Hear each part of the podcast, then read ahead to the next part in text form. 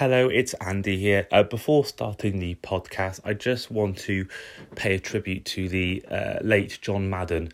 Of course, when we recorded a podcast on the Monday night, um, since then, the news did break on the early hours of Thursday morning for UK NFL fans of the death of John Madden at the age of 85. Now, John Madden is a pretty important figure for a lot of UK fans like myself who got into the sport through the Madden video game franchise. Uh, so I just want to say, on behalf of everyone on the podcast and also everyone in general from the UK NFL community, um, just want to pay all my tribute to John Madden and all his family and uh, respect one of the all time NFL greats. Hello and welcome back to the Euro Trips Across the Pod podcast. We are here for our Week 16 review of the NFL. Uh, a very Christmas themed weekend, uh, games on Boxing Day and Christmas Day. Um, and I'm here this week with uh, two of my uh, familiar friends I know from my regular podcast, the Hairdryer Treatment podcast. So I am here this week with returning guests with Luke and Steve. How are you, boys? Hello. Hey, hey, we're good. Yeah, yeah. How are you? I'm good. Yeah, not too bad. A, a bit nervous about about tonight, but um, yeah, yeah, all, all Yeah. good. Um, You you nervous? I Yeah, because I know- considering the considering the run of form you're on and how your defense is Yeah. playing, I can't see what. And you're playing against the third string quarterback tonight. A fourth string, I think, Book is. But um, it's just the fact that we're in the Superdome and it's Sean Payton. I think that the job he's done, I think, for me to get to get them to what's it, seven and seven, seven and eight, whatever they are, with a what seems like a carousel quarterback. And I think it's a credit to Sean Payton's coaching. And I think that defense as well, you know, with um Cameron Jordan especially, it's just a real. I think they could easily, even though we got we got Waddle backs, that that, that I think that still is a big bonus. I think we missed him last week. I think Tua, I certainly missed him, and I think having a back will be a big, bonus for us. And our defense is hopefully going to carry on the form it done. They, they did concede 20 odd points to the Jets, so hopefully they get back to winning ways, get back to you know the, the defense we saw before the bye week.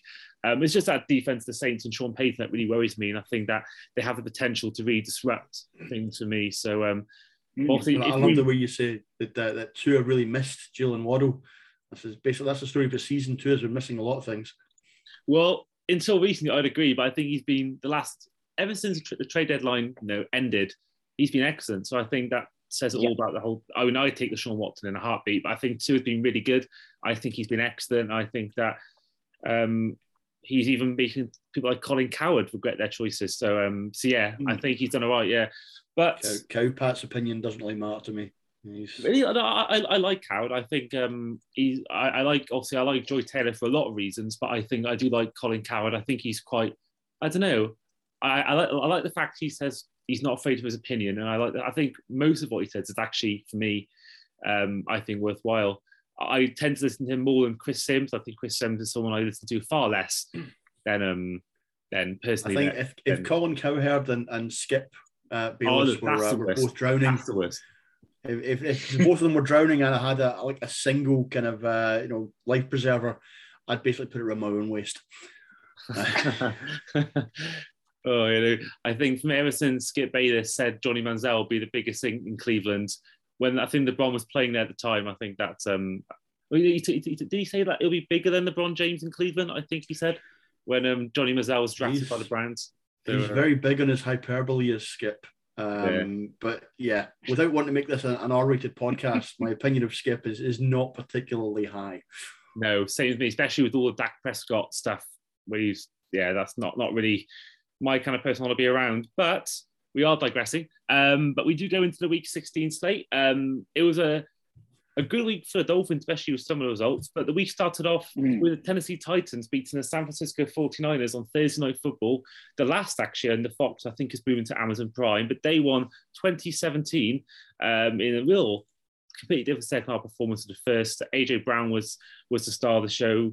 Uh, he was really Mm. spectacular, and Deebo Samuel as well for the for the uh, Tennessee Titans for the 49ers. But on Christmas Day, we were treated to two games. Uh, the first game was at the legendary Lambeau Field. Sorry to say, Luke, as the Green Bay Packers Mhm. won a thriller against the Cleveland Browns, Mm. 24-22. I mean, this for me was a disaster for Baker Mayfield personally. I think that the Browns could have won this game if he'd been good at the start, I think he ended the game. I want to say mm. it was three. He had two touchdowns, four interceptions. He was sacked five times and had 220 yards. But that was actually more than Aaron Rodgers, who had 202.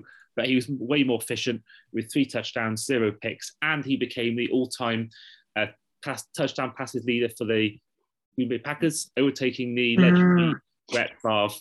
I can I can see Luke really hating this chat. I, I think I want to let Luke have first stab at this game. I'm going to mm. step well back.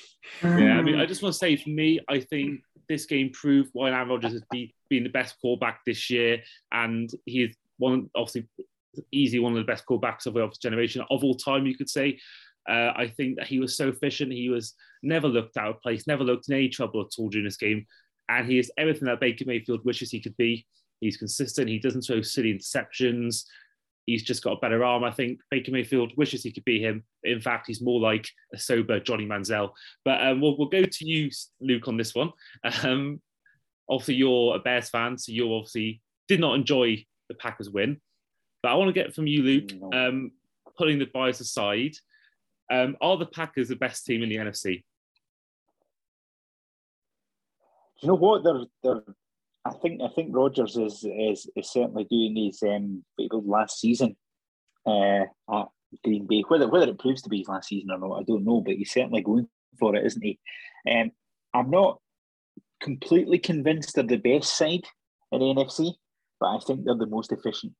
And I think they've benefited from a division ours at the moment, which is proven pretty chaotic, um, and and it's given them you know a bit of a leg up. And I, and I liken it to the, the situation in your division where I, I think that you know the, the Pats really benefited from a poor division, um, and I think the Packers have done the same. So I don't necessarily think they're the best team in the NFC. I, I mean, I think the, the Rams are far better all, round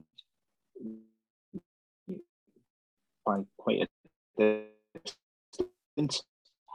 Um, but but I think Rodgers been unfull at times, so that's the difference. You know, and, and he's saying that as a Bears fan, by the way, like quarterback. And this is going to haunt me forever because Steve's going to keep playing this back to me forever, forever and ever and ever um, on a loop. But yeah, yeah, they're, they're, they're a good team. They're probably maybe this, uh, I would say the second best team. Let's put it that way.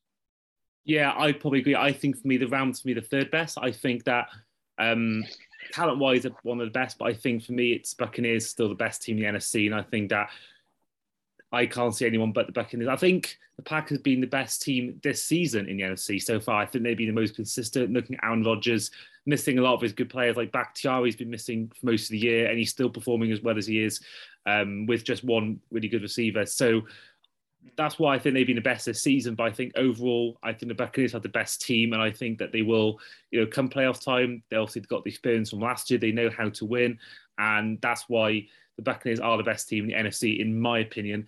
Um, but I'm hoping with the injury, because I personally I like seeing different teams win every year. I don't like seeing the same teams win year after year. So I'm hoping that as long as it's not the Patriots, Buccaneers, or Chiefs in the Super Bowl this year, I'm happy with that because um, I've already seen 60 bowls in my lifetime. So I think it's um, really good to see other teams doing well. And I'm hoping that the Packers do win. I think Rodgers, the player he is, deserves to have way more than just one ring. He deserves to have, you know, at least three or four. And I think that, you know, looking at Ben Roethlisberger, he's been an excellent player in the NFL, but talent-wise, Rodgers much higher. So I, and to have fact that he's only got he's got one Super Bowl ring for me is is a crime for Rodgers to say because he deserves to be, you know, in that conversation, which he is, but I think the rings will really help that.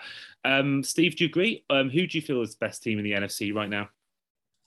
Uh, it's an interesting one. Um, I I'm kind of with Luke in terms of how I feel towards the Rams, but I think the Rams have, whilst they do have some incredible offensive talent, the Rams have this tendency to to take some teams for granted. Uh, otherwise, I think they'd be sitting on 12 or 13 wins by now. Uh, there's a little bit of inconsistency there. Um, they have got, you know, in the NFC, the best defensive player in the league uh, in Aaron Donald. Uh, and Matthew Stafford has finally made that, that offense tick properly by having a proper pocket passer in there. But I was surprised to see hear you say, you know what, Rodgers deserves more rings because he's, he's one of these players that should be in the top end. Because, you know, as a Dolphins fan, you are a fan of the team that had arguably the best quarterback never to win a, uh, Super Bowl. so, you know, it just, just being an amazing talent is no guarantee that you'll like you'll get that Super Bowl ring. It takes a lot of things to come together at once. Um, personally, I think the Bucks have more more experience and more squad depth. Um, but I do I, I, like the Rams. I like the Packers. I like the Packers' defense has improved this season, and I like that their run game has become a little bit less one dimensional. Um, previously, it was just basically it was like Aaron Jones, Aaron mm. Jones, Aaron Jones. Now you've got AJ Dillon getting in there, breaking through a few. He's he's being used a lot more as the goal line back. Um, you're seeing a little bit more kind of mix up in the in, in the field. Uh, obviously, you've got Davante Adams, who is for me probably one of the top three wide receivers in the league. But there's a lot more output this season from Allen Lazard, which is something I think everyone's been waiting on for a while. Um, and then you've got, uh, you know, obviously old old faithful Randall Cobb's come back. That's that's helped Rodgers because he's got that kind of you know reliable ally in the in the the uh, the tank. Um, I think it's going to come down to depth and injuries, and at the moment, um, you know, there's a couple of key injuries for the Bucks that will possibly cost them the one seed. Um, but I think come playoff time, those players will be back, and I honestly can't yeah. I can't see past if if that's how the, the draw takes them. I can't see past the Bucks and the Packers being the championship, the, the NFC championship game. Yeah, I, it's no disrespect so? to the Rams, but I just those two those two offenses um, are just very very difficult to keep down, and I don't. As good as Aaron Donald is, I don't think the rest of that Rams team is is good enough to you know. I mean, if I was to say to you, look, it says I've I've got I'm in the last minute of Super Bowl. Mm-hmm. I'm on mm. fourth and goal. Right, I'm six yards out. I need three pick three quarterbacks. Right, that you would say will get me a touchdown, and of those, you're going to say who? Tom Brady? Aaron Rodgers? You're not going to say Matthew Stafford. And that's that's my reasoning for why Matthew Stafford and Cooper Kupp have got like a telepathic connection. Cooper Kupp I mean, honestly, yeah, I get that, but it's it's not. Stafford doesn't, for me, have that clutch gene that you see in Rodgers and Brady. He just doesn't, and that's the difference between, you know, being a championship team and a Super Bowl winning team, and being a team that wins your division year in year out yeah, to be fair, you look at Stafford's time in Detroit. I mean, I know he's had a lot of bad teams, but he did still have Calvin Johnson for the first few years of his career. So I think that people do often go on about the fact that Stafford is going from Detroit to the Rams. I think to an extent he is obviously playing for a much better team all round. But I think in terms mm. of the weapons, obviously he's got Kupp, he had Woods, but not obviously for the rest of this season. But he's still got Van Jefferson and Odell Beckham. But I think Stafford still had the weapons in Detroit, but I think he had the defense that let him down. But now he's got that defense at, the Rams. You know, Aaron Donald, Jalen Ramsey, uh, all these great players on defense. Sean McVay, an excellent head coach, which he probably didn't have at all ever in Detroit. Um, so uh, Von Miller, he, he has. He, I think when he's in Detroit, there's always that thing of, of his career, like always the thing to defend him was, oh, he's a good player, but he was always playing in a bad team. But now he's got no excuses in terms of um, trying to get championships because he's now got for me the one the, one of the best young coaches in the whole NFL, and he's got one of the best teams. So if he's gonna if he's going to um, perform and get rings, he's in the perfect place to do it. Um, but you mentioned before that um, sort of taking teams for granted. One team that has done recently is the Cardinals, who took the Lions for granted last week. They lost once again to the Indianapolis Colts as they lost 22 16. Um, of course, last week we had um, George on sports and UK Samo on the podcast, who are both Colts and Cardinals fans. So I was very intrigued to see how they how they felt about the game. But uh, once again, it was a interesting game for me because uh, once again, Carson Wentz only had 28 completions. We had 225 yards, two touchdowns, whereas Kyler Murray had one touchdown, zero picks. In terms of the rushing game, uh, once again, Jonathan Taylor uh, was was the stand-up player. He had 108 yards.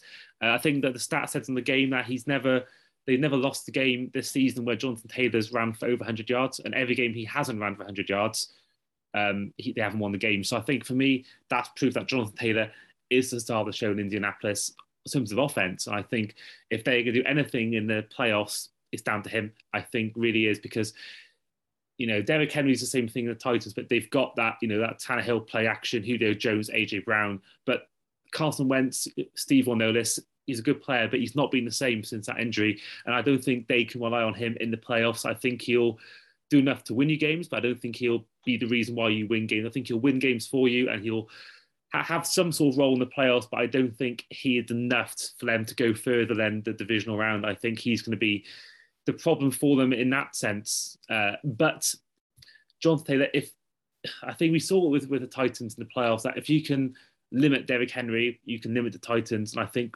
I fear for the Colts that we're going to see the exact same thing here.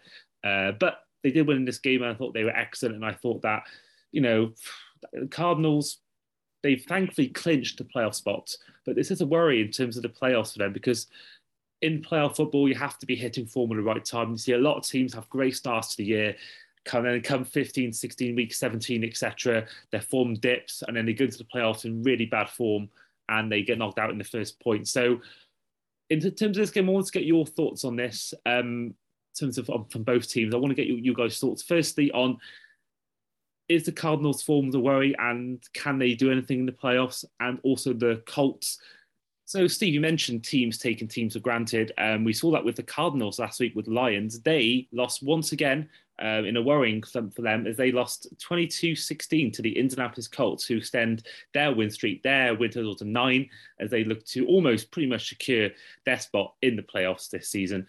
Um, in terms of the game itself, uh, Carson Wentz had um, two, 225 yards with two touchdowns, whereas Kyler Murray had 245 yards with one touchdown. But the star of the show was, of course, Jonathan Taylor, who had 108 yards. Uh, no touchdowns, but he had 108 yards, including a wonderful 40 yard run along the way. Um, in terms of this game, I wanted to get your thoughts on this because this game, I think they said on the stat they showed during the game was that the Colts have won all their games this year where the uh, Taylor has run for over 100 yards, and in every game he hasn't done so, they've lost. So this for me is a massive proof why the Colts, why Taylor is the main man for the Colts, and why basically anything they're going to do this season will be through him. I think the defense is really good. People like Darius Leonard, uh, DeForest Buckner are excellent players on defense. Uh, Kenny Moore's the same thing. And I got excellent head coach in Frank Reich, as Steve will know. Uh, but in terms of offense, you know, you need to be good on both sides of the ball. Uh, this is where they're going to, they're going to do well, we're down to him. But I do worry personally about them personally, just because I think Carson Wentz is a good player, but I don't think he is enough for them to go anything further than the divisional round. And then for the Cardinals, I want I'm a bit worried about them because they've lost to the Lions, they've lost to the Colts, they lost uh, another game a few weeks ago as well. And it is worrying because teams have to, you know, if they want to do well, they often go into these last few weeks in good form and then hit the playoffs and carry on. Whereas a lot of teams that have a good start to the year, then they'll have a either a, a, a bye week in the playoffs or they'll have a, a worry like a, a losses in the last few weeks and then they'll go on and lose in their first round. So I want to get from both of you your thoughts on uh, both teams. So I'll go to you first, Luke. Firstly, are you concerned about the Cardinals slump, or do you think it's just um, getting mistakes out of the way before the playoffs? And in terms of the Colts, how far do you see them going? Yeah, the, the Cardinals actually, I think, is interesting. Um, I always felt that the Lions was going to be a bit of a trap game for them, and that kind of proved to be the case. Um, the Colts actually played pretty well against them. I don't think they can have any real complaints about it. But I, it is a little bit of a mini slump. But I suppose, like I kind of mentioned, I think it's uh, it's maybe better to get a slump out the way before the playoffs. Um, you know, and sort out all the, the kinks in the game. But if it, yeah, they're not going to do anything contention at all, even to get to the, the, the championship, you know, the championship game at all. I just don't see it. Um, but they're, they're a decent enough team. Uh, the Colts, on the other hand, well, they've got a bit of a tough challenge. They're, they're playing very well. I mean, you know, Wentz has, has done so well that in fact the Eagles have got another uh, first first round draft pick, which Steve will be celebrating about. um, I, I, I, probably against the expectations. I think I might have said that I thought he would actually do okay at the start of the in, in our initial podcast at the start of the season. I need to go back and check on that. But the Colts look like a pretty good team yeah, yeah, let's go find it and find out. um, I don't know if the Colts are in the conversation either for the FC. I think they, they, there's too many teams that are maybe slightly better than them. But never say never. And, and I like what Frank Reich does. So who who actually knows what will happen there? Um, uh, Steve, are you going to be cheering on Wentz? No. I don't, I don't know so much about cheering him on. I mean, as I say, he's played enough games now to guarantee us the first round pick. So so what he does from here on I'm not too concerned with. But what what surprises me, or what the Colts remind me of, is um, if you recall a few seasons back, the the Broncos team that went on to win the Super Bowl, and yeah. it was one of those teams where it was like the offense was quite limited. You know, um, I mean, Andy said earlier about how fantastic a running back Jonathan Taylor is. Uh, and you're right, when, when Jonathan Taylor, when they get the run game going, the Colts are very, very hard to beat. But that that defense, you know, I mean, they got seven players named to the Pro Bowl, you know, and, and any any time you come up against a team where you got you got uh, Darius Leonard on one end and uh, the likes of, of Quenton Nelson, it, it, just it's a scary, scary team. Um, I said earlier I thought Aaron Donald was probably the best defensive player in the league. I don't I don't think Darius Leonard's far off that to be honest. Um, and it, they, they're a team that they're not so much carried by that offense; they're carried by that defense. Mm. You know, it's stopping teams scoring against them. Um, I like what Wentz does. He's he's learned something, or he's remembered something under Reich that he seemed to have forgotten in his last couple of years at Philly, which is that whole when to hold it and when to get rid of it. Um, I used to, you know, scream myself breathless, uh, you know, trying trying to get Wentz to just release the ball after three four seconds when it was clear if he didn't he was going to get sacked, uh, and he hasn't he hasn't had that problem when he's at Indianapolis, possibly because he has a better offensive line in front of him keeping him safe but also I'm guessing Reich has kind of drilled, drilled it into him. You know, if you don't see something, get it gone. And the Colts, like the Eagles this season, are a run first offense. Um, and they they play well from when they're in front with that smothering defense behind them. So I can I can see the Colts actually being the dark horse this season, making it to the AFC Championship game. But it's who they'll play there that's the question. And uh, if it's who I think it is, I just can't see them making the Super Bowl. Um, but no, they are they're, they're superb this year. Mm. There, and the good thing for the Colts, and I think there's a few teams at this, uh, you know, in this conversation, but and goes to Andy's point earlier about momentum. Um, the Cards had so much momentum early in the season. They came in hot. They, they ran the table. They just went win after win after win, and everyone looked mm. and went, "These guys are serious contenders." And then they got a couple of injuries. Um, you know, JJ Watt has provided leadership in the defense that they haven't had for the last couple of years. But and they've got DeAndre Hopkins, who has been out for a couple of games, and that's that's coincided with them kind of start to slump yeah. a little. Um, the running backs, Connor and uh, oh God, what's the other one? Edmonds. Chase Edmonds. Edmonds, yeah. They, between the yeah. two of them, they've been very, very good. But again, the last two, three games, they're banged up. You know, uh, Connor was out for one game, Edmonds was out for a game. They don't seem to have that one-two punch mm. available every game, and that's hurting them. Uh, and Kyle Murray is, you know, he's a small, mobile quarterback, but the emphasis is on small. Um, and it, it's just all of it as a package. You know, you need to have all those players. You need to have Hopkins, Connor, Edmonds, all fit. Mm. You need to have the hmm. defense mm. firing on all cylinders. And I'm still not convinced about the Cards defense um, for them to make a deep playoff run.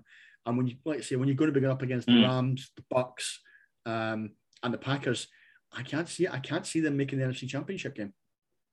Yeah, I think personally they will just fall short. But also they got, you know, look at um I, I think it's amazing that they won two or two or three games with Colt McCoy as a backup, but I think that the loss of John DeAndre Hopkins is massive. I think that's probably the biggest loss they'll have. And I think it's just me too much. And I, I don't think it'll be down to their lack of ability. I think it'll be more to do with the strength of the teams they play. I think you look at the Packers will be too strong for them, the Rams will be too strong for them, obviously the Buccaneers will be too strong for them, mm-hmm. and I I personally feel even the Cowboys would be too strong. Uh, mm. They were excellent last night. They've been excellent uh, for most of the year. Trevon Diggs is mm. an amazing defensive player. Dax, you know, he's been not as good since the start, but he's still been good. Uh, Manu, Manu losing now. Good timing they're losing to Newcastle. That's perfect. Um, but yeah, they Dax looking good. CeeDee Lamb, Amari Cooper. Uh, Ezekiel Elliott's looking somewhat back to his best. Tony Pollard's been an excellent second choice running back. We will mention the Cowboys later on, but I just feel that they'll be too strong for the Cardinals as well. Uh, and I do think that they could potentially lose in, in the wild card round. I do feel that they were such bad run mm. of form. I, I can't work out who they're going to play. I think they'd play. Would it be the who's the four seed? Would it be the Rams at the moment, or was it the can't think who's fourth seed now. I know Packers number one, Cowboys number two, Mm. but yeah, Buccaneers still it'd be Rams Cardinals. I, I can see the Rams on their current form beating them. Mm. So um, Mm. I think it'll be you know the Ravens a couple of years ago they were what's it fourteen and two, and then they went on and obviously lost to the Titans in the first round. So uh, for me, it is worrying uh, for them. It was a shame because I think I always like seeing teams who never won it before do the business. So I'm hoping that this time they can do the job. So the we now head to these Sunday games, and uh, one of the first games was the New York Jets getting their third win of the year. Um, as number two overall pick Zach Wilson beat number one overall pick Trevor Lawrence as his poor first season continues. The Los Angeles Rams, we mentioned before, they beat the Minnesota Vikings 30-23 to all but end the Vikings' hopes of the playoffs. And then the biggest shock of the weekend saw the Houston Texans beat the Los Angeles Chargers 41-29, which massively helps Miami Dolphins in their playoff hunt. But the Mm. other game, one team that looks a good shout for the playoffs, is Steve's team, the Philadelphia Eagles, as they beat the New York Giants, which is more of a gimme these days, uh, 34-10. Um, in this game, it was a not the best yardage from Jalen Hurts. He only got 199, only 45 rushing yards from Miles Sanders, and only 80 yards from Devonta Smith. So, Steve, as someone who would have watched this game more than I did, because I only watched it on Red Zone. Um, first of all, what how do, what were your thoughts on how the game went? And then also, um, do you think that you got you can make the playoffs? So from from a how did the game go perspective, um, by about halftime, I was sitting thinking this is a repeat of the last game against the Giants, which we lost. Um, but I was so pleased to see that uh, that Sirianni made some serious adjustments at halftime, um, and we started coming back into it. Now you're talking about Hurts not having like a, a huge amount of passing, a huge amount of, of uh, touchdowns, etc. That's been Hurts all season. Hurts isn't. Um, he's he's a very mobile quarterback. He's a lot like Lamar. Um, he doesn't tend to uh, make the big throws, you know, the 40, 50 yarders. He tends to um, make short throws, dump off to his tight ends. Uh, there's there's a lot of uh, yardage coming in for, for secondary players like Quez Watkins. Um, but more importantly, and what's helped the, the Eagles for the last for this run that's taken us to the verge of the wild card, is we finally got it running on the ground again. Um, the reason Sanders didn't have big yardages, Sanders went down injured in the second half. Uh, he didn't play most of the second half. Um, up until that point, he'd been really effective. After that, Jordan Howard and Boston Scott came in, um, both of them. But Sanders is our main running back. But for the most part, the Eagles' running game this season has been running back by committee. All three of those guys have put in serious shifts this year. Um, all three of them have got plenty of touchdowns to the name. Sanders has had a couple of big chunk plays, but for the most part, he's been, you know, you wouldn't class him as like an RB1. You wouldn't put, we talked earlier about Jonathan Taylor. You wouldn't talk about Miles Sanders in that same breath. Um, he's a guy who he'll be there or thereabouts for your team. He'll always be the top guy in your team, but he'll never be the kind of guy that's in the kind of Pro Bowl reckoning in the, you know, when you're talking about the top five running backs in the league or even the, the division. Um, and that, that, I think one of the things that really impressed me was um, you talk earlier about uh, about Smith and um, he's he's taken the pressure off a little in the last couple of games of Jalen Reagor. Uh, now, I haven't been very pleasant in what I've said about Jalen Reagor. I have referred to him as Regalor, given that his uh, tendency to drop the ball. But uh, Devonta Smith's play has kind of taken that pressure away from from Reagor.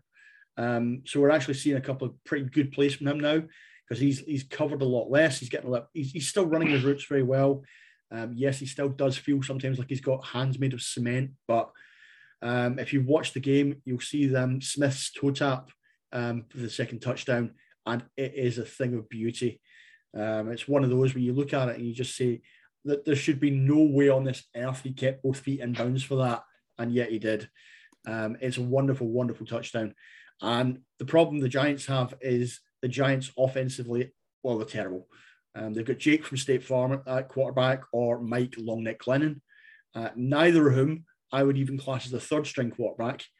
And uh, you know when when they go behind and they're forced to start run, throwing the ball instead of running it, they've just got they've got talent at wide receiver and they've got Evan Engram, who I think is a very good tight end. But if they're forced to throw and throw deep, um, they just they don't have a quarterback capable of doing it. They don't have a quarterback capable of leading a comeback when they're behind. Um, they need to keep the score low. They need to run the ball. They need to keep the ball on the ground. Uh, that's how they beat us when we played against them. Uh, that's how they've won their, their few games this season. But the Giants, the Giants are awful. The Eagles have Washington next week. Um, now, having just watched the Cowboys trash Washington, um, I'm pretty certain, or I'm pretty confident rather, that we can go into next next week, win that game, and be sitting there, you know, at nine and eight or, eight and eight or, or sorry, nine and seven, you know, going into that final weekend with a shot at the wild card. And the teams around us, you know, the, the Vikings, the Niners, they're they're not looking they're not looking playoff contenders. They don't seem to be coming into form at the right time the way we are. My only concern is the number one seed in the NFC. Now, if we get to the last week and Dallas are still looking to secure the number one and number two seed, get get themselves a, a bye week or home field advantage, they will put a full strength team against us. If they've already secured it, which I think they might, because I do see um, I do see some of the I see the Packers and the Cowboys maybe taking the one and two seeds. Uh, also, I see the Packers and the um, the Bucks taking the one and two seeds, and the Cowboys kind of uh, going into the last week with nothing really to play for, and resting a few players to go into the playoffs. If that happens, um, I would be very confident of us, just because of the rivalry and the way we tend to play against the Cowboys in final week games, of, of getting that you know that tenth win and just eking in as the number six seed. My big question then is can we beat anybody in the wild card? I had this down as a tanking and rebuilding season. So if we get there, I'll take that. I don't what goes beyond that, mm. I don't care. Mm. You know, I'll, I'll mm. look at that. I'll say that's a successful season for the Eagles just to make the wild card. Yeah, and when I know I'm going back to the Cowboys now. I mentioned before about them beating the being one of the best teams, and you seem to wince on the camera, Steve. I, I, you're, you're distressed. I, um, One of the things about the, the Eagles this season is pe- people commented on the start of the season that Eagles had on paper one of the, the easiest strengths of schedules in the league. Um, mm. The Cowboys, to me, also had a very, very easy um, strength of schedule. And I don't think they've played teams that really will test them yet. Um, they've got some some good wins here and there, you know the the teams that they would play when they get to the postseason, and most importantly, the Dallas mentality when they get to the postseason, I still don't see it has changed an awful lot. It's still that whole we them boys, you know, we can beat everybody, we can beat everybody. And then they come up against truly quality sides and they get stuffed. Um, fair, yes. I may I may have celebrated quite a lot a few weeks back when they got stuffed by the Broncos. That, was, that was one of the most entertaining games of the season for me. But that's the thing. The Broncos, they don't have an elite defense, but they have a good, solid defense. And they have, for me, uh, the defensive rookie of the year in Patrick Surtain. Uh, although, reckon over, over, over Micah Parsons? Well, over Micah Parsons, yeah, uh, or over some guy at Cowboys called Trevon Diggs, who I don't want to talk about. you know? um, but yeah, I, I do, I do think that um, the Cowboys they have a, a, decent offense, but they don't have an offense that when you put them up against the top defenses in the league will overpower them. And I think that will be the failing in the, uh, when they come to the playoffs to be fair to your point, I'm looking at their schedule now. They lost also a very competitive game against the Buccaneers in week one, lost by two points, but they beaten the Chargers. Get a good result. They beat you guys. Um, they beat, Wait, they beat the Chargers. Didn't we just say the Texans beat the Chargers? Good the, point. The Chargers they... are a hot, sticky mess, is what they are. You have no well, idea what you're from the Chargers each week. Apart from that, they beat the Panthers, who all albeit were three and zero at the time. They beat the Giants. They beat the Patriots, who were the Patriots we've seen recently. They're still in the early stages of their season. You haven't mentioned a contender yet. What's that? You haven't. They lost to the Bucks. That's the only contender team that they played against. Yeah, I mean, everyone you've mentioned so far are teams that yeah, are genuinely not in the hunt. I mean, they played. They lost to the Broncos. They beat the Falcons. I mean, who hasn't beaten the Falcons? I mean, I know we didn't. Uh, they, they the beat Falcons, the Vikings, the Panthers, the Chargers. This yeah, is like an A to Z of who do I want as an easy game. Yeah, I mean, they've played. They, they got the the Cardinals next. I think that's a big test for them, but. Um, yeah, I still think that even though they played no one good yet, I still think that I still have my question marks over Dak in big games, but I do think that they've they've got a good team. But I think if they're going to lose, it's not down to Dak, it's not down to their defense. The reason they will lose in the playoffs is down to one man and one man only, and that is the worst manager head coach I've seen at clock management. It's Mike McCarthy. He'll be the reason why they lose games. I think he is. I think that is making him look good. I don't think he's out. Clock management is terrible, uh, and I, I, don't I don't rate him at all. So I think he'll be the reason why there'll be a there'll be a fourth quarter decision. You know when uh, when when they're losing by you know five six points, they're going for a touchdown, and he'll call a t- he'll take too long to take a timeout, and they'll they won't get enough time. That's what I think will happen in the playoffs.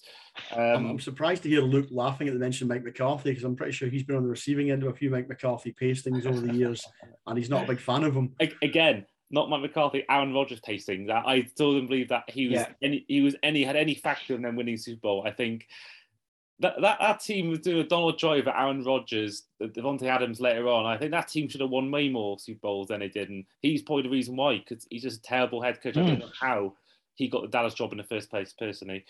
Um, but the other games on at six o'clock. Talking of good head coaches, there was two on display as the New England Patriots lost 30, 33-21 to their AFC East rivals, the Buffalo Bills, who now lead the AFC East. They both have nine wins. It's a big, very, a very, very exciting end to the season in the AFC East. Obviously, if we win, we'll be one win behind, but we've still got the tiebreaker loss over the Bills. So, in terms of this game, I want to get your thoughts not necessarily on the game, but more in terms of the AFC East. Um, I think it's going to be between them two. They've both got very easy end of season. Their schedule, both of them have very easy teams. Um, mm. do you boys see the Bills going all the way to the winning the AFC East, or can you still, still see the Patriots nicking that number one spot in the AFC East? We'll go to you first, Luke. What do you think?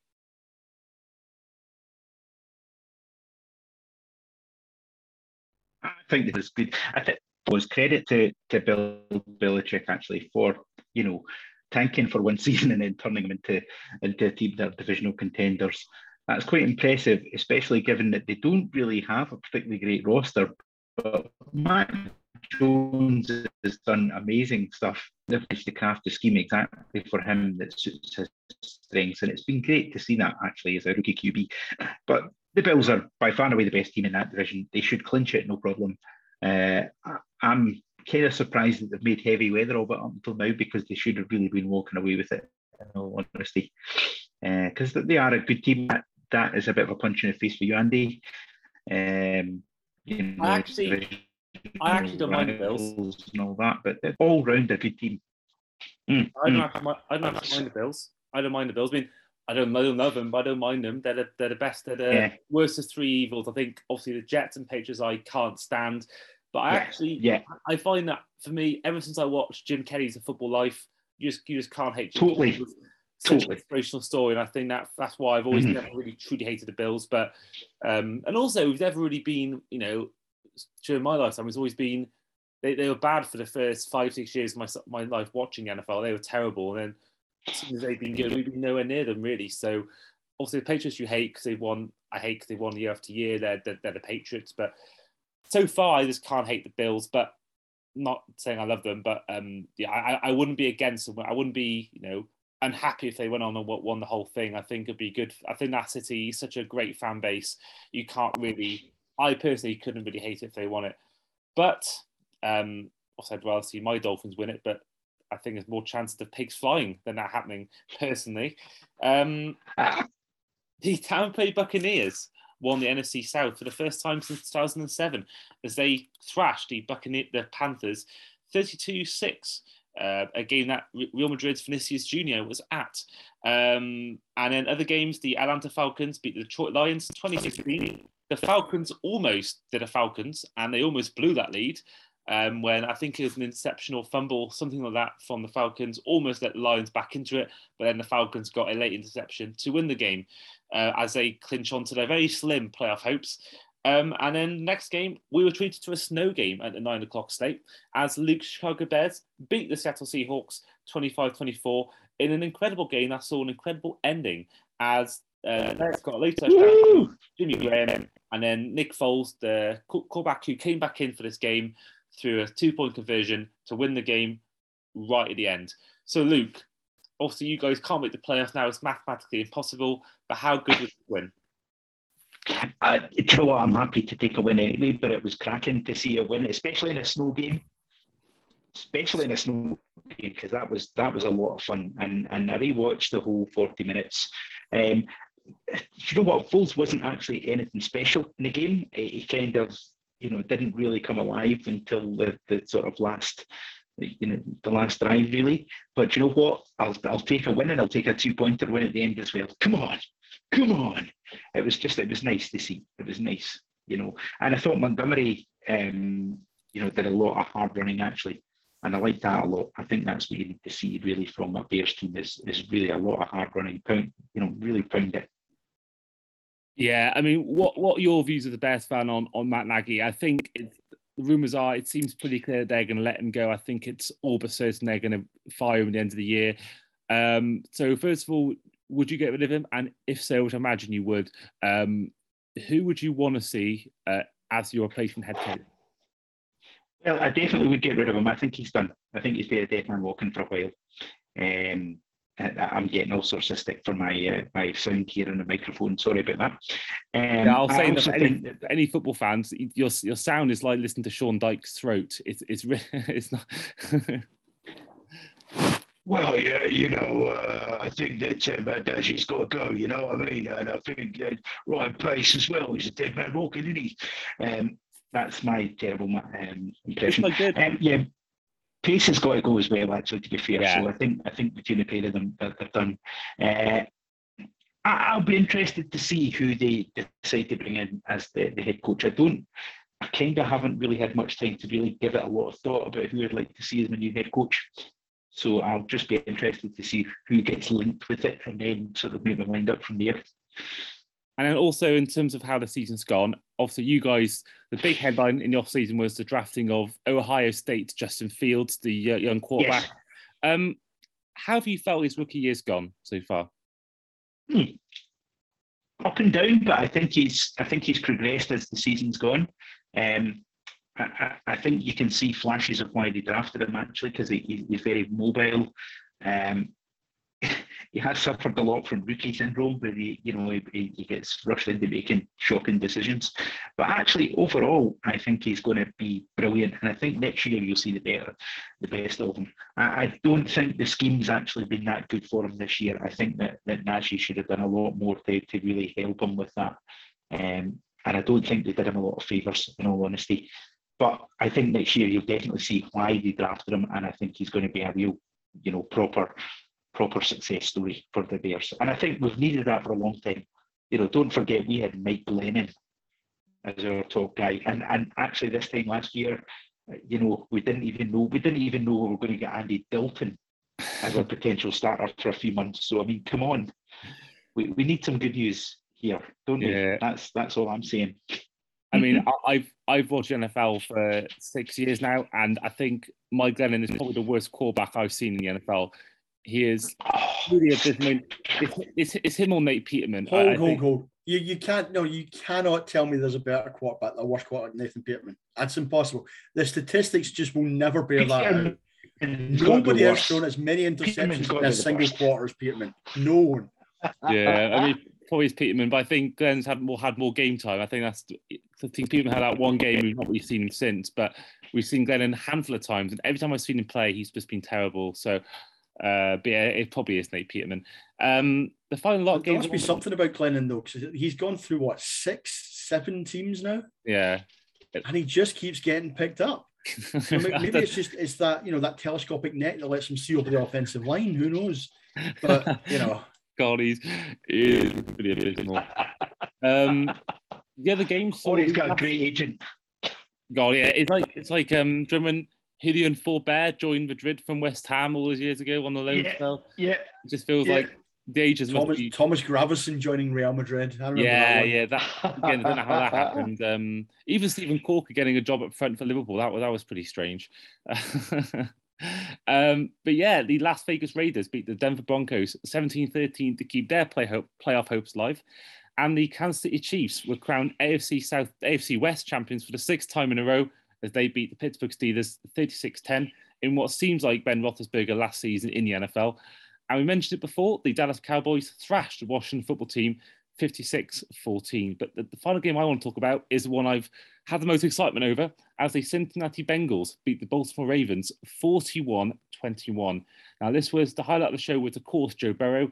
He threw for the third most passing yards in any game in this game with uh, 525 yards, four touchdowns, zero picks. He was sacked three times, but he still had an amazing, amazing game. Um, obviously, rushing yards wasn't the best from the best was 65 yards from Joe Mixon. The, um, the best receiving yards was Tee Higgins with 194. Ja'Marr Chase and Mark Andrews both had 125 yards as Chase continues his attempts to get Offensive Rookie of the Year. And then defensively, it was uh, there was four sacks in this game. Trey Hendrickson continues to get another sack. I think it's an 11th game, 12th game in a row with a sack. I think Tony Jefferson, Broderick Washington, and Isaiah Mack all got sacks as well. Um, but yeah, in terms of this game, I thought the Bengals they've been they've been inconsistent the whole year, but I thought they were excellent in this game, uh, albeit against a Ravens side without Tyler Huntley mm. or Lamar Jackson. Uh, but Steve, you wanted to talk about this game? Yeah, so I, I, have some friends that are Ravens fans. Now, I knew about this one 24 hours in advance that this was going to be a walkover. In fact, I knew about it so much, so much I put money on not only the Bengals to win, but the Bengals to beat the spread, which was 13.5. Yeah. Now, it, the news kind of broke overnight that the uh, basically the, the Ravens' entire secondary was gone. Um, you were effectively, I think they had one starter out there and everybody else in that secondary was a third or fourth string guy, practice squad guys, guys that have been signed up on like, you know, one day contracts, that kind of thing. Um, this was not the Ravens that we will see um, if and when they do get fit. And, and, let's be honest, no team in the league has been hit by injury nearly as badly as the Ravens. I don't think they've had a single week season where they put out a full strength team on both offense and defense. Um, and obviously, no Lamar Jackson, no Tyler Huntley, uh, third string quarterback in there. They, they just the Ravens were they were dead before that game even started. Um, and then part of the reason, as you say, that Burrow went, let's go deep, let's go chasing things.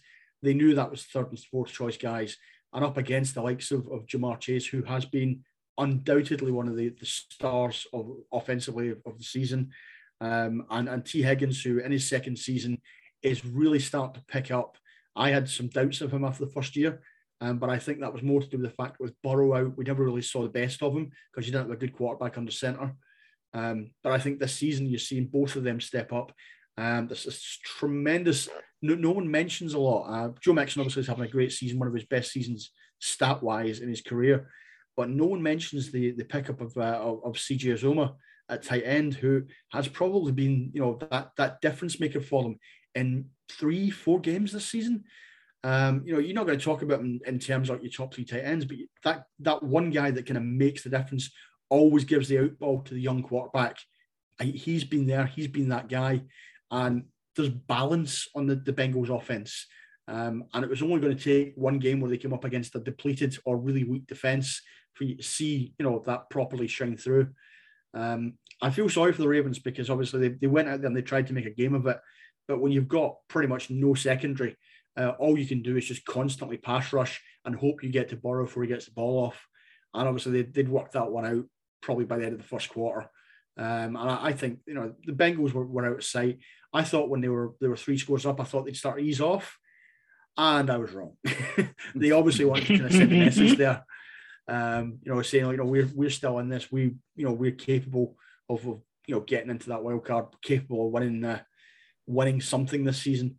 And I think for Burrow, mm. Burrow in particular, um, it's really, really good to see a quarterback come back from like a, you know, a, he had a season-ending injury in his rookie year. Um, people weren't entirely sure how good he'd be when he came back, but in, in a single game, yes, against third and fourth choice stringers, but um, he, he just looked so composed in the face of a, a constant pass rush. Um, I'm really pleased for him. I'm genuinely pleased for the Bengals. And the Bengals are one of those teams that I grew up with Boomer Esiason being in, in you know, uh, being under centre for them. And Burrow has he has a little bit of that swagger about him that Boomer had in his in his in his heyday. Uh, and I really, I genuinely wish the guy well. I, I wish the team well. It's a team I, I quite like. It's not a second team of mine, but it's definitely one that I enjoy watching.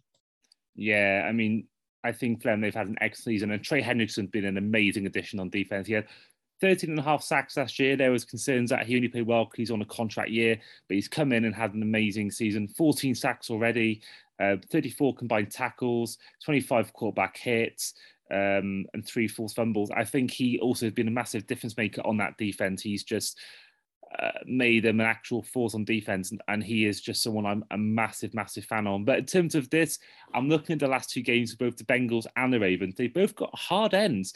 Um, the Ravens last two games are the Los Angeles Rams and the Pittsburgh Steelers, and the Bengals' last two games are the Chiefs and the Browns. So it's interesting to see who will take that AFC North. Obviously, the Steelers and Browns aren't too far back as well. Personally, I feel the Bengals are going to take it just because of the Ravens' injury problems. Um, but do you boys agree, or do you think there's anyone else that could take the AFC North? There is no way in my mind that the Steelers can win that division. No, no way on this. no earth. chance. There's no there's chance. certain there's there's an attitude problem at the Steelers, um, and it's a kind of for, example they were getting pounded out this week. I mean they, they lost by a truckload to the Chiefs, yeah, and yet Hmm. still you know the defense. I think they they had one big take one big uh, block on like fourth down where they, they swatted away a, a potential touchdown, and they you know it, was- it was like the I can't remember who the defensive back was. Um, but he basically he stood in the end zone dancing and singing and everything else, and I'm like, Mm. you're 30 points down, right? This is not the point to be sitting there mugging to the camera. You're getting hammered. You know, maybe if you had that intensity for the rest of the game, you wouldn't be 30 points down. And that that culture is there at the uh, Mm, yeah, at the Steelers. They don't have anyone in the locker room anymore to really stamp out that kind of party boy attitude. We talked earlier this season about how Chase Claypool um, pretty much cost them a game earlier in the season by just not, no, not, you know, he got the ball, it's like there's 30 seconds to go. Instead of like rushing to the center, getting the ball down, getting another playoff, he had to stand there, do his pose, make his point to the to show he got his first down. And it's like that kind of mentality just goes through the team. yeah. Um, and I, I, you know, I think someone said it like beautifully. Said next year, I've already decided I'm going to hate whoever the Steelers draft at wide receiver because they just seem to draft people who are genuine assholes. Yeah, we look at their history. Obviously, they had Juju Smith-Schuster, who was obviously big last year, headlines in terms of the TikTok stuff. I mean, you can call them TikTok Steelers now, can you really? They, they seem to love that kind of stuff. And obviously, Chase Claypool, someone I really can't stand. He's, and same as Juju, I think they're both just massive divas. Look, even back there when Le'Veon Bell and Antonio Brown, I mean, both of them have had, had Hmm. their personality issues in recent years. all about So- ego. All about ego. Exactly, and I think that's. I think. I think you know. I think last year when the Buccaneers, you know, when they got Antonio Brown, there was obviously there Mm. was big talk of that being effective. I think they lost their first game when he started, but Antonio Brown certainly last year seemed to really mature because of Tom Brady, and Tom Brady really seemed to Mm. nurture him and take him under his wing and really help him. And he seemed to obviously he he, he reaped the benefits. He scored a touchdown against the Chiefs in the Super Bowl, but and obviously he's been back in headlines this year again for the wrong reasons. But I don't know whether Ben Roethlisberger. I think Ben Roethlisberger has a bit of an ego as well, and I feel that he is just maybe not the best quarterback to um sort of learn from. I think you know people like Patrick Mahomes, um, Tom Brady, even even Joe Burrow, people like that seem to have seem to be quite respectable figures, and they seem to be quite sort of level-headed. They don't seem to be too much about the flashiness stuff. And I think that Ben Roethlisberger, you know, he isn't flash, but I think he's certainly not exactly the most friendly guy in the world. I think. I, I think he's had a few problems in the past, but um, but yeah, I I think that the Bengals. I think with their team, they got a young team. Jessie Bates, a safety. Uh, they've got obviously Trey Hendrickson now. They've got Chase. They've got um, Joe Mixon. You've got Tyler Boyd. You've got Tee Higgins and Joe Burrow, of course, and Zac Taylor, a young head coach. I think they're what where they are now. They're primed in positions Mm. to go and maybe challenge for a few more AFC Norths in the next few years. A bit like their days under um, the sort of I forgot the guy's name now, Marvin, the head coach they had for years when they had him in charge. Marvin Jones. Yeah, yeah. the, the, the, the head coach had for years. And I think that, um, you know, the, the head coach they had, I can't, yeah, whoever, his name was, um, they seem to every year challenge for the top. I think they're back to those days. I think they're even better than that team in the early 2010s, personally. I think they could easily make a run at the Super Bowl in the future. But Steve, you, you had a point to make? Just want to make a final question to you guys. I said we're talking there about Steelers. Now, I think it's generally accepted this is like Roethlisberger's retirement um, tour. What do they do uh, at the end of the season? Do they go big and do they draft first of the top quarterback, or do they go out this season and say, right, we will trade away picks to get an, ex- an existing, you know, quarterback within the league that can that can lead the franchise? Do they take on a rebuild? Do they tank next year? Um, because they, they're just they're at that kind of crossroads where they still have it in Mike Tomlin. I mean, personally, I hate the Steelers, but Mike Tomlin, I, he's one of the most respected coaches in the league. Um, and he, he's a guy I have so much time for. It's the pity that he coaches a horrible franchise. Um, but do they go out and do do they draft or do they go out and trade? Because I think next season is going to be more important for them than, than this year. I think they'll trade. I think they'll either go free agency and get an experienced quarterback, or they'll trade. Because I think mm. the quarterback draft isn't the best this year. I mean, Spencer Rattler's had his ethos; he's not going for the draft. But I haven't seen. I've looked at a few highlights of quarterbacks, and none of them seem to. He seems to be more defensive heavy draft this year. Seems to be the top prospect mm. Mm. on defense. So I think they cannot rely on people like Mason Rudolph or Dwayne Haskins. So I feel they'll go for, even if it's someone like even someone like Jimmy Garoppolo, even someone like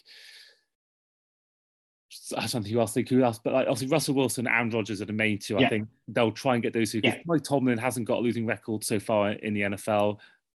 They're a franchise built on history. They're obviously tied with the Patriots for the most ever Super Bowls. Their team that they don't want to rebuild. They don't want to tank. They want to, you know, they no, want they to, want to trade to get their new guy, yeah. don't they? And I don't, I don't see them taking Wilson. I, I see I mean, uh, the, the Tomlin style with Roethlisberger in the centre, they've always had like a, a not particularly mobile pocket passer. Mm. And I think that's the style of, of quarterback they need to look at. Um, I wouldn't be surprised to see them pick up Foles' contract, actually. Maybe not as the starter, but bring mm. him in and then bring in like a, you know, a second or third year quarterback. Um, you know, they trade for somewhere else.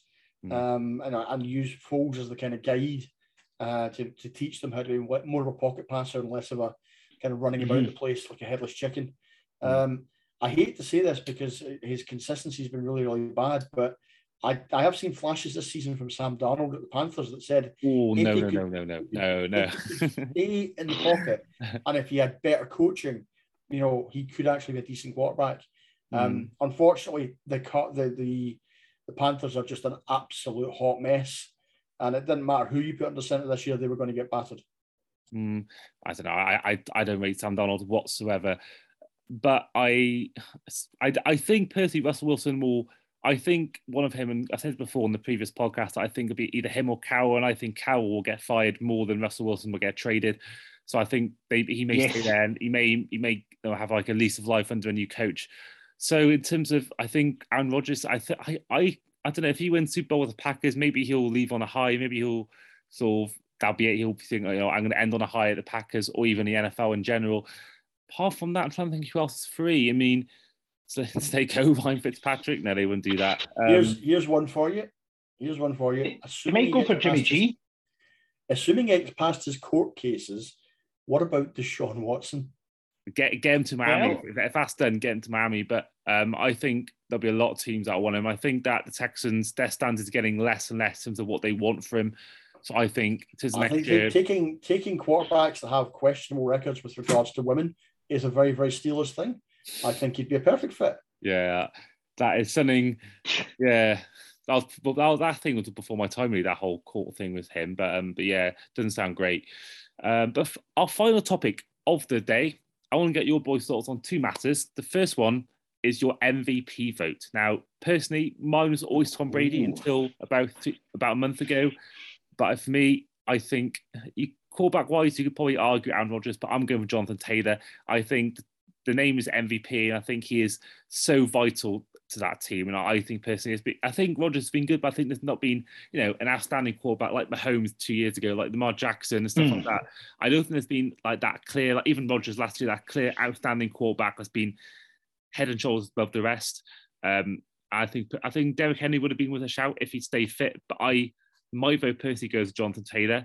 Uh, but we'll go to you first, Luke. Who was your MVP? If you were one of the people working for NFL Network or Fox or CBS, whatever, and you had a vote, who would you pick as your MVP and why? I would go with Cooper Kupp actually, because I think Cooper Kupp has been absolutely outstanding this year. I think he's a great shout.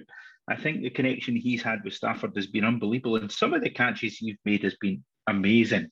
but but I think Jonathan Taylor runs him very close. In all honesty, I really do. Um, I, th- I, think in my mind it's between the two of them, but I would I would go with Cooper Kupp just because I think he's been consistent, but he's taken his game to another level this year, um, and I think it, it's kind of shown the difference um, having a good quarterback instead of uh, Jared Goff thrown to you. Um, so that he'd be my vote for sure. And then Steve, who would your vote go for? Uh, I, I, think Luke's just kind of brought up both my my contenders. I mean, people talking, you know, about Brady and, and Rodgers, and of the two, Brady would be for me, Brady would be the one that, that would get it on the basis of Brady Brady's Hmm. season this year. Statistically, is probably one of the finest in his careers. He's broken so many records, um, not just like really has. personally, but you know, league records, franchise records, everything.